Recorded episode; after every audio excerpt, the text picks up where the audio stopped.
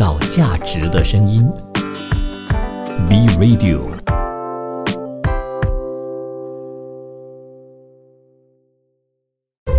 一段文字，一寸养分，一种体悟，一份感动。儿童文学品读会，儿童文学品读会，您日常的生活点缀。你好，我是 Vincent 武维。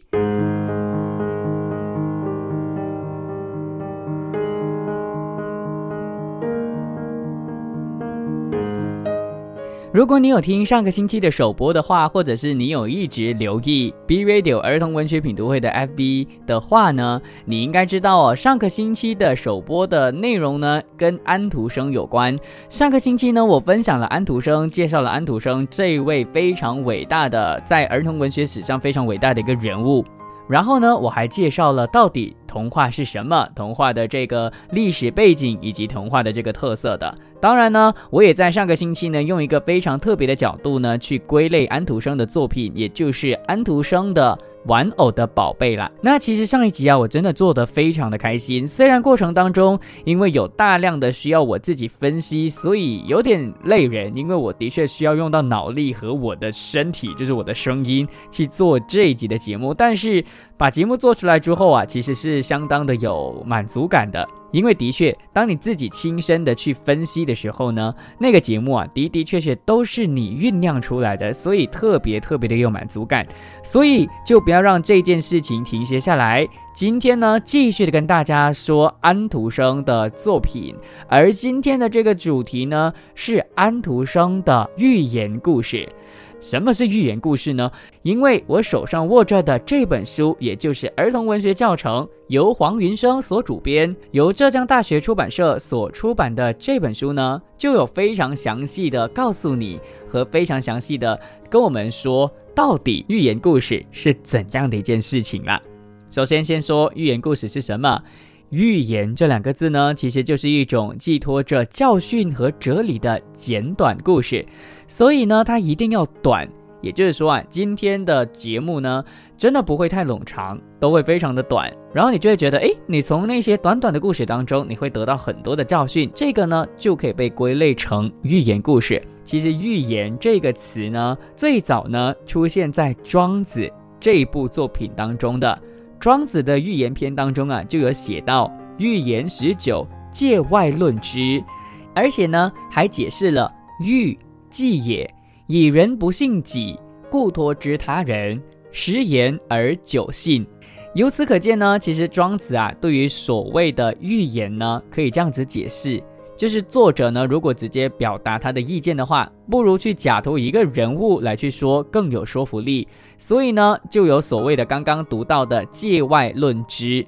而看来呢，预言这个概念啊，其实在当时候呢，并不是指定的一个文体，而是指借别人所说的话而呈现出来的一段话了。当然了。在预言的这个产生呢，有着非常非常悠久的历史。所以说预言的源头的话呢，我们其实可以能够发现啊，跟童话一样的，就是预言呢起源于民间，受到了神话的传说的直接影响。因为神话传说是非常具有梦幻的，当然有经过了很多的艺术的加工啊，还有很多的社会不同的形态的加工的。而寓言一方面对于神话传说有所继承之外呢，还采用了神话当中很多的情节以及角色的。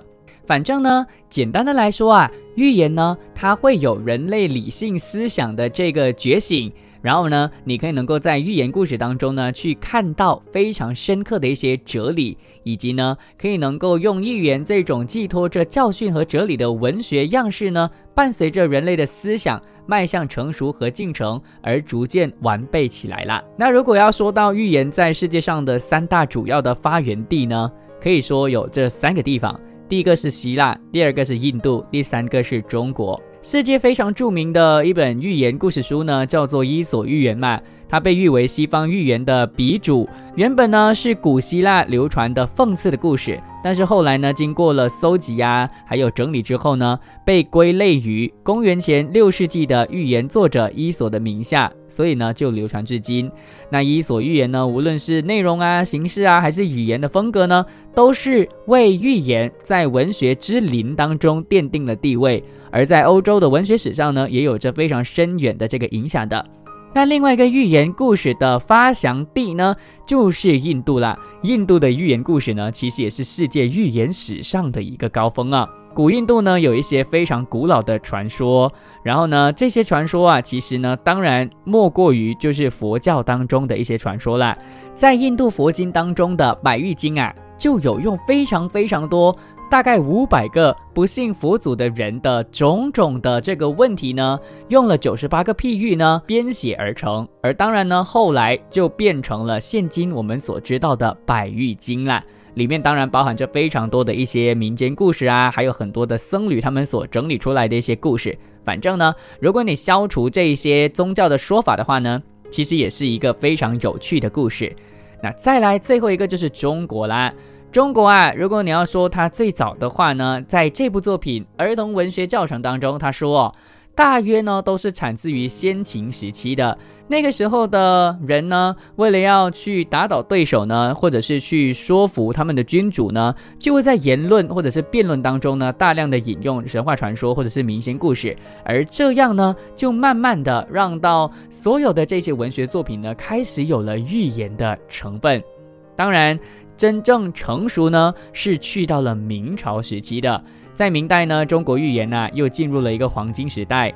当时候的这个寓言故事呢，非常的生动，有更加全面的这个形象，以及呢更加精妙的这个情节，还有完美的结构，所以成为了古代寓言以及现代寓言的一个分合，或者是啊分开的一个桥梁啦。反正啊，不管寓言到底是从何开始。从哪里开始，又或者是哪个国家的寓言特别好看，我都觉得不重要了。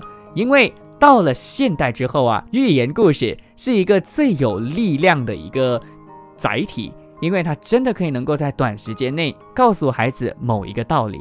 那到底寓言故事又有什么特点呢？今天当然要在儿童文学品读会跟大家说啦。如果你对这一点非常的有兴趣的话呢？欢迎继续留守，创造价值的声音，B Radio。下一段给大家做分享哦。创造价值的声音，B Radio。儿童文学品读会，您日常的生活点缀。你好，我是 Vincent 武维。今天的儿童文学品读会的主题呢是安徒生的寓言故事，所以呢，在开头的两段呢，就给大家分享跟寓言故事相关的一些知识，然后呢，待会儿再给大家真正的分享安徒生的作品当中的寓言故事。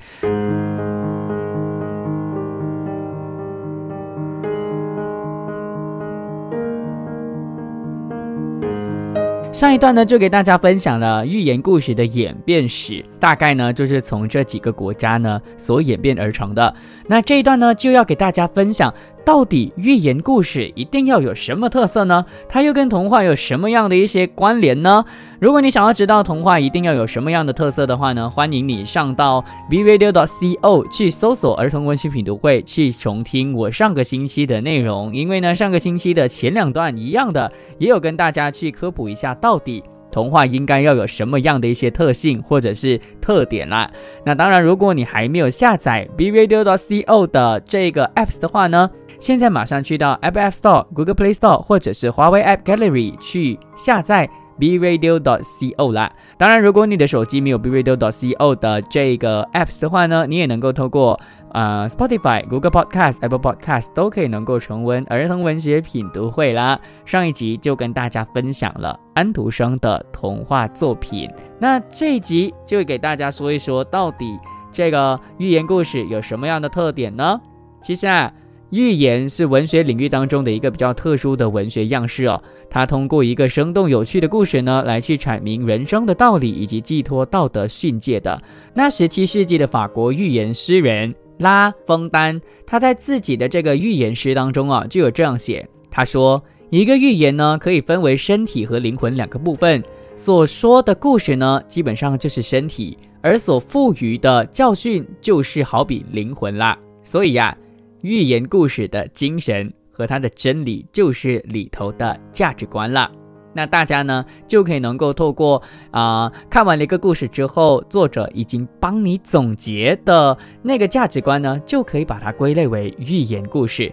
那寓言故事的特征呢，可以包含以下的几种。第一个就是要有明确的寓意啦，就像我刚刚说的，寓言呢，它是由喻体，就是比喻的喻的喻体和本体两个部分所构成的。喻体就是故事，而本体呢，就是它所要带给你的这个寓意所在啦。当然啦。也是有少数的一些寓言故事的作品呢，虽然没有直接的去揭示它的寓意，但是呢，总会借助虚构的人物或者是故事呢，将寓意生动的阐明出来。比如说。比如说，宋代呢就有一个寓言故事，叫做“守株待兔满”。其实呢，就是透过非常可笑、愚蠢的这个行为呢，给人们说明一个哲理，就是什么呢？绝对不能把偶然出现的事情当做是一个规律的东西，然后心存侥幸，企图不劳而获。如果你这样做的话呢，结果只会成为别人的笑柄了。那寓言故事的第二个特色是什么呢？就是一定要有生动的比喻啦。寓言故事啊，就是借助了比喻的这个艺术手法来表现出来的一种故事。生动的比喻呢，是一种寓言成为优秀作品的基础保证。而作者呢，在创作寓言故事的时候呢，必须要把里头的人啊、动物啊、植物啊的特点呢加以夸张，然后借由这个夸张的手法呢，去影射社会上的某一些人或者是现象，来让读者呢可以从中受益的。值得一提的就是啊，寓言的比喻或者是寓言的那种，值得一提的就是呢，寓言故事当中的比喻呢，并不是某一句句子，或者是不限于一个形象的，而是覆盖到整个作品当中的。作者呢，会透过具体的故事形象来呃讽刺啊，或者是以物喻人，使寓言呢成为一个比喻的有机整体。传达更深刻的哲理内涵。那寓言故事的第三个特点就是精炼的语言。寓言故事的篇幅一定要非常的短，情节也必须要非常的简单。作者呢，通常必须要截取生活当中的一个最富有代表性的片段加以概括，然后重新的去揭示那个道理。并不注重所谓的细节的描述的，所以他这样才可以能够透过短短的故事呢，把深刻的道理呢给浓缩出来，然后呢，真正的打入人心当中的。举个例子，像《伊索寓言》当中的狐狸与葡萄呢，其实啊，全文呢就只是十几个字，但是它描述了一个非常重要的一个东西，就是讽刺那些什么呢？讽刺那些为自己的无能找借口的人啦。反正呢，今天的这一段就给大家说了寓言故事的构成的几个重要的条件。第一个条件就是它一定要有明确的寓意；第二个一定要有非常生动的比喻；第三个呢就是一定要非常的简短。待会儿呢就会开始跟大家朗读安徒生的寓言故事。你就可以感受得到，今天的节目呢，不会因为啊受到了儿童文学品读会的这个节目长度的限制呢，而没有办法说那么多作品。因为上个星期呢，基本上啊，我的节目呢是两个小时嘛，那两个小时其实我会受到了这个节目的这个时长的限制，我没有办法说太多。但是今天呢，我可以能够说非常多的作品，因为寓言故事的幅度。非常的短，那到底今天会说些什么故事呢？趁现在，快快的把我们的这个 B Radio 分享给你身边的朋友，让更多人知道安徒生除了那些大家所知道的卖火柴的小女孩呀等等的这些非常著名的作品之外，还有什么样的一些作品呢？是非常值得大家去朗读以及让孩子去认识的，创造价值的声音。B Radio，儿童文学品读会，您日常的生活点缀。你好，我是 Vincent 武维。今天的儿童文学品读会要给大家分享的是安徒生的寓言故事。我手上握着的这一部作品，或者是这本书呢，是新编安徒生童话二，而它的翻译以及编辑呢是杜格利。那到底在今天的第一个作品？就是安徒生的第一部寓言作品会是怎样的呢？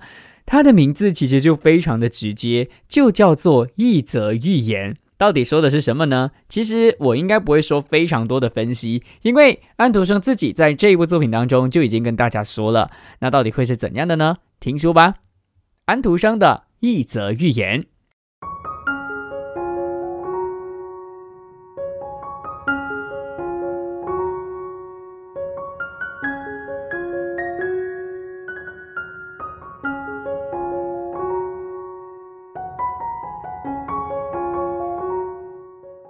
预言是古代聪明人发明的一种办法，它能说出真实的情况，但不会伤害到对方，而且可以让人从中得到启示。它就像一面神奇的镜子，能把各式各样的事物都照映在上面，让人们看了觉得既有趣又有意义。这些图像就是预言。我们经常会在看图画时，把自己融入故事的角色中。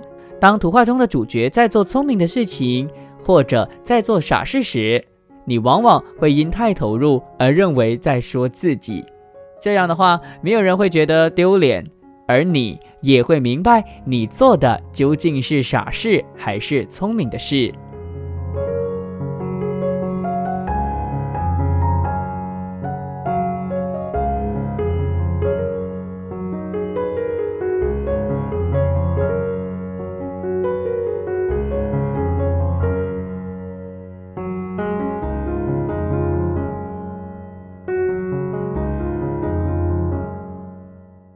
从前有两座很古老的城堡，分别坐落在两座大山上。古堡里都住着人。每当要吃饭时，他们便会吹起号角。在两座大山之间，有一条狭长的山谷。某天，有一只狗在山谷中四处狂奔，看样子它是饿坏了。就在这个时候，一声声亮响的号角从左边的古堡里传了出来。狗一听，耳朵马上就竖立起来。那一阵号角声在狗听起来，完全变成了一顿顿香喷喷的料理。它高兴极了，立刻朝这座山跑去。可是，当它兴冲冲地跑到半山腰时，号角突然停了。这时，右边的古堡又吹起了吃饭的号角。狗停了下来，它想：这边的号角都吹过了，恐怕我还没到山顶。饭就吃完了，而那边的山上才刚开始吃。我如果跑快一点的话，可能还来得及。于是他回头跑下山，朝右边的山上跑去。可是当他刚刚跑到右边的那座山的时候，左边的号角又再次的响起，而右边却停了下来。狗愣了一下，马上又掉头跑下山，朝左边的山跑去。就这样，两边的号角声此起彼落。狗也在两边不停地来回跑。当两边号角声都停止的时候，它已经气喘如牛，躺在地上一动也不动。这只狗现在饿得眼冒金星，但还是一粒饭都没有吃到，因为两座古堡早就用餐完毕。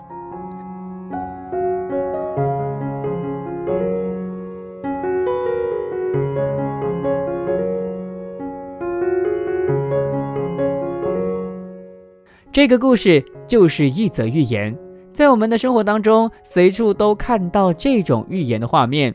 只要我们把自己和寓言中的角色对照一下，我们就能知道谁对谁错，谁是聪明的人，谁是傻瓜。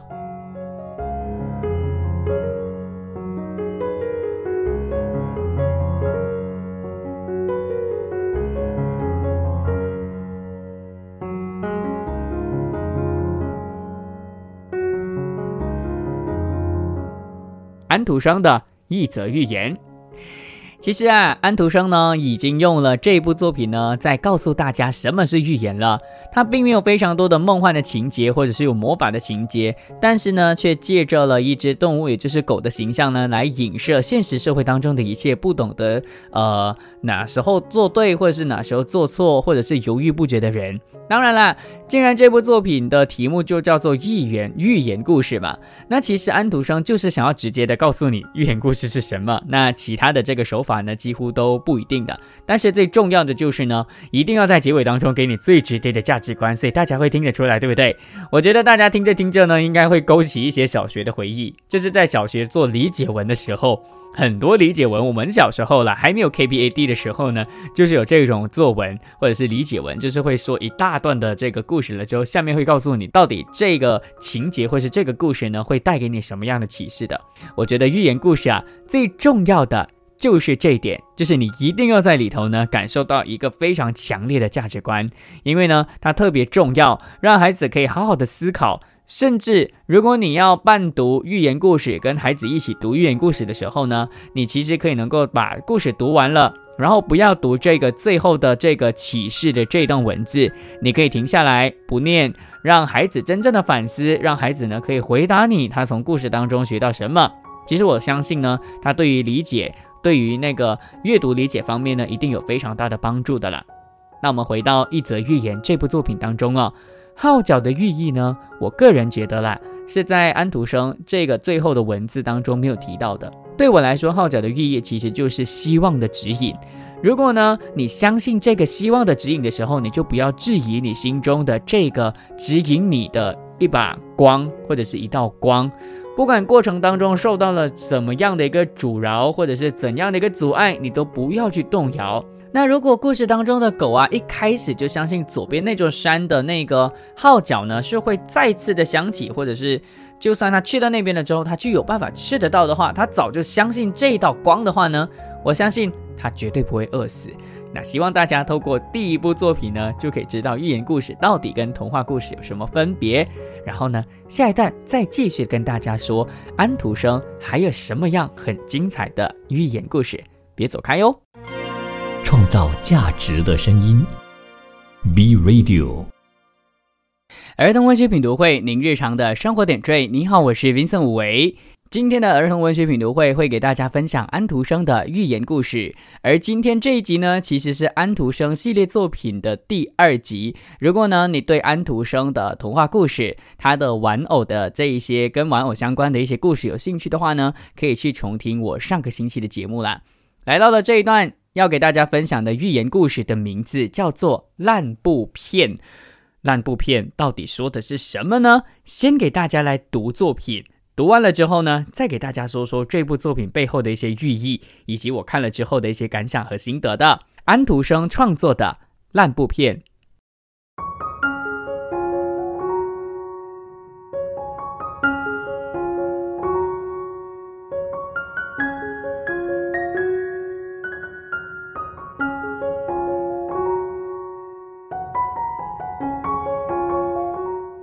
从前有一家造纸厂，外面堆满了许多用来造纸的烂布，它们都来自世界上各个不同的国家。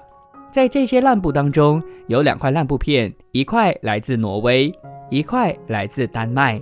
这两块来自两个邻国的烂布片正好碰在一起，但它们之间的相处并不友好，总是互相指责对方的缺点，夸耀自己的优点。挪威的烂布片斜着眼睛。骄傲地说：“我可是正宗的挪威货。当我一提到挪威货的时候，就意味着我是第一流的。我有着像挪威古代花岗岩一样坚硬的质地。我为我自己是一个挪威人而感到骄傲。”哼，可是你有文学吗？你懂得什么叫文学吗？丹麦的烂布片轻蔑地看着他，一副不屑一顾的样子。他接着说。我们丹麦的文学可是世界著名的，我们的身上散发着一种高贵的气质，全世界都对着我们表示尊敬。你知不知道啊？你只能为一些坚硬的石头而骄傲。可是石头怎么可以能跟文学相比呢？他把腰挺直了一些，直接说：“我们还有很多优点，你想知道吗？”挪威的那部片听得很生气，大声说：“喂！”请你不要用这种傲慢的态度来跟我讲话，我真的很讨厌你这种傲慢的态度。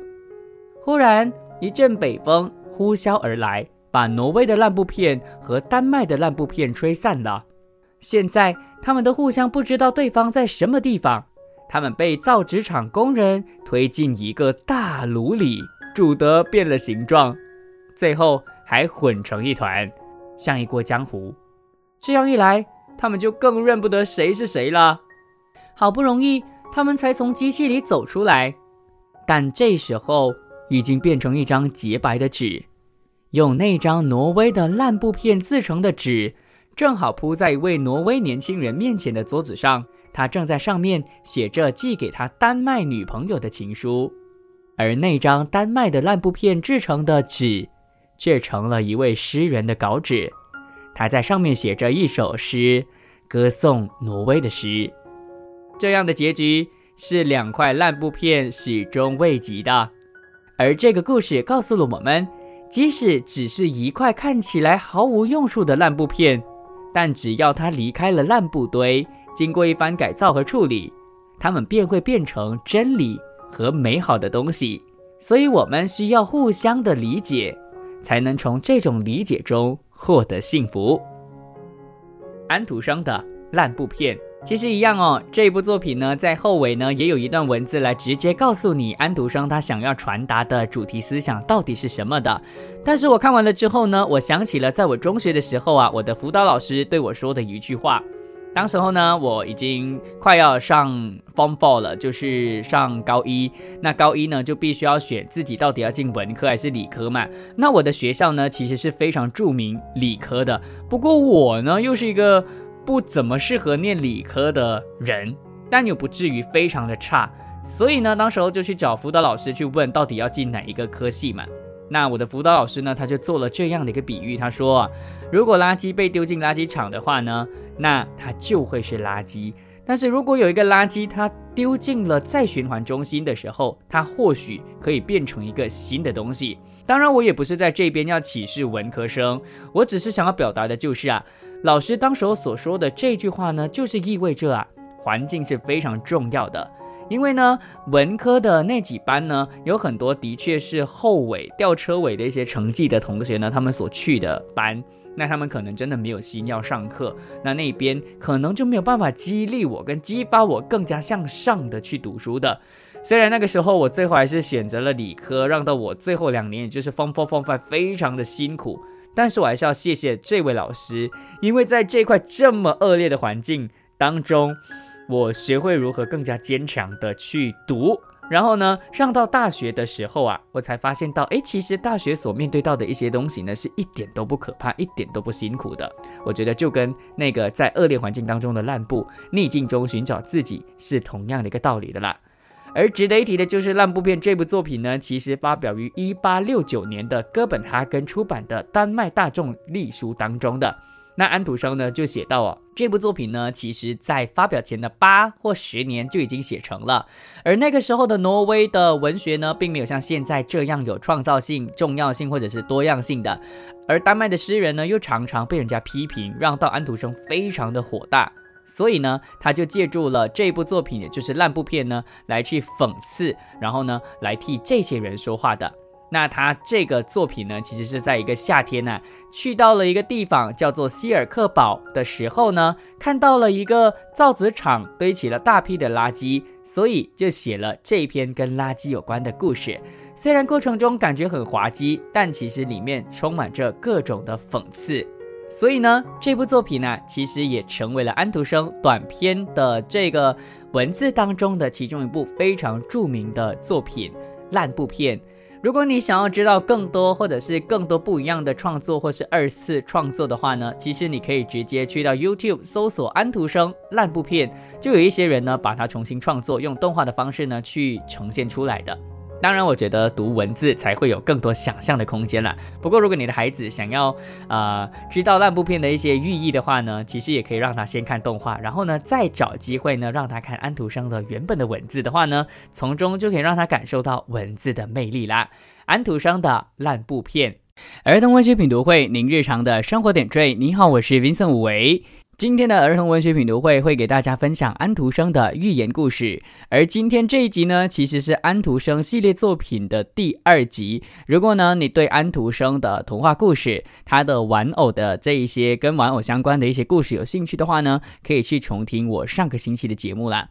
来到了这一段要给大家分享的寓言故事的名字叫做《烂布片》。烂布片到底说的是什么呢？先给大家来读作品。读完了之后呢，再给大家说说这部作品背后的一些寓意，以及我看了之后的一些感想和心得的。安徒生创作的烂布片。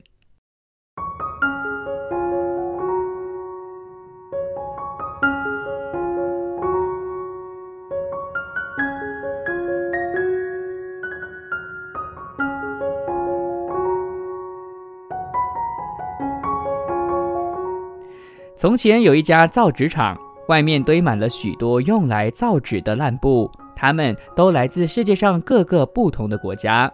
在这些烂布当中，有两块烂布片，一块来自挪威，一块来自丹麦。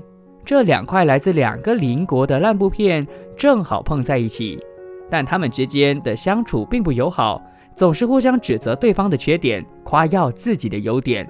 挪威的烂布片斜着眼睛，骄傲地说：“我可是正宗的挪威货。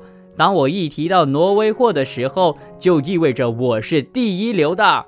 我有着像挪威古代花岗岩一样坚硬的质地。我为我自己是一个挪威人而感到骄傲。”哼，可是你有文学吗？你懂得什么叫文学吗？丹麦的烂布片轻蔑地看着他，一副不屑一顾的样子。他接着说：“我们丹麦的文学可是世界著名的，我们的身上散发着一种高贵的气质，全世界都对着我们表示尊敬。你知不知道啊？你只能为一些坚硬的石头而骄傲。可是石头怎么可以能跟文学相比呢？”他把腰挺直了一些，直接说：“我们还有很多优点，你想知道吗？”挪威的烂布片听得很生气，大声说：“喂！”请你不要用这种傲慢的态度来跟我讲话，我真的很讨厌你这种傲慢的态度。忽然，一阵北风呼啸而来，把挪威的烂布片和丹麦的烂布片吹散了。现在，他们都互相不知道对方在什么地方。他们被造纸厂工人推进一个大炉里，煮得变了形状，最后还混成一团，像一锅浆糊。这样一来，他们就更认不得谁是谁了。好不容易，他们才从机器里走出来，但这时候已经变成一张洁白的纸，用那张挪威的烂布片制成的纸，正好铺在一位挪威年轻人面前的桌子上。他正在上面写着寄给他丹麦女朋友的情书，而那张丹麦的烂布片制成的纸，却成了一位诗人的稿纸。他在上面写着一首诗，歌颂挪威的诗。这样的结局是两块烂布片始终未及的。而这个故事告诉了我们，即使只是一块看起来毫无用处的烂布片，但只要它离开了烂布堆，经过一番改造和处理，它们便会变成真理和美好的东西。所以，我们需要互相的理解，才能从这种理解中。获得幸福。安徒生的烂布片其实一样哦。这部作品呢，在后尾呢也有一段文字来直接告诉你安徒生他想要传达的主题思想到底是什么的。但是我看完了之后呢，我想起了在我中学的时候啊，我的辅导老师对我说的一句话。当时候呢，我已经快要上 Form Four 了，就是上高一。那高一呢，就必须要选自己到底要进文科还是理科嘛。那我的学校呢，其实是非常著名理科的。不过我呢，又是一个不怎么适合念理科的人，但又不至于非常的差。所以呢，当时候就去找辅导老师去问，到底要进哪一个科系嘛。那我的辅导老师呢，他就做了这样的一个比喻，他说，如果垃圾被丢进垃圾场的话呢，那它就会是垃圾；但是如果有一个垃圾，它丢进了再循环中心的时候，它或许可以变成一个新的东西。当然，我也不是在这边要歧视文科生，我只是想要表达的就是啊，老师当时候所说的这句话呢，就是意味着啊，环境是非常重要的。因为呢，文科的那几班呢，有很多的确是后尾吊车尾的一些成绩的同学呢，他们所去的班，那他们可能真的没有心要上课，那那边可能就没有办法激励我跟激发我更加向上的去读书的。虽然那个时候我最后还是选择了理科，让到我最后两年也就是 Form Four Five 非常的辛苦，但是我还是要谢谢这位老师，因为在这块这么恶劣的环境当中。我学会如何更加坚强的去读，然后呢，上到大学的时候啊，我才发现到，哎，其实大学所面对到的一些东西呢，是一点都不可怕，一点都不辛苦的。我觉得就跟那个在恶劣环境当中的烂布逆境中寻找自己是同样的一个道理的啦。而值得一提的就是《烂布片》这部作品呢，其实发表于一八六九年的哥本哈根出版的丹麦大众历书当中的。那安徒生呢就写到哦，这部作品呢，其实在发表前的八或十年就已经写成了，而那个时候的挪威的文学呢，并没有像现在这样有创造性、重要性或者是多样性的，而丹麦的诗人呢，又常常被人家批评，让到安徒生非常的火大，所以呢，他就借助了这部作品，也就是烂布片呢，来去讽刺，然后呢，来替这些人说话的。那他这个作品呢，其实是在一个夏天呢，去到了一个地方叫做希尔克堡的时候呢，看到了一个造纸厂堆起了大批的垃圾，所以就写了这篇跟垃圾有关的故事。虽然过程中感觉很滑稽，但其实里面充满着各种的讽刺。所以呢，这部作品呢，其实也成为了安徒生短篇的这个文字当中的其中一部非常著名的作品《烂布片》。如果你想要知道更多，或者是更多不一样的创作，或是二次创作的话呢，其实你可以直接去到 YouTube 搜索安徒生烂布片，就有一些人呢把它重新创作，用动画的方式呢去呈现出来的。当然，我觉得读文字才会有更多想象的空间了。不过，如果你的孩子想要呃知道烂布片的一些寓意的话呢，其实也可以让他先看动画，然后呢再找机会呢让他看安徒生的原本的文字的话呢，从中就可以让他感受到文字的魅力啦。安徒生的烂布片。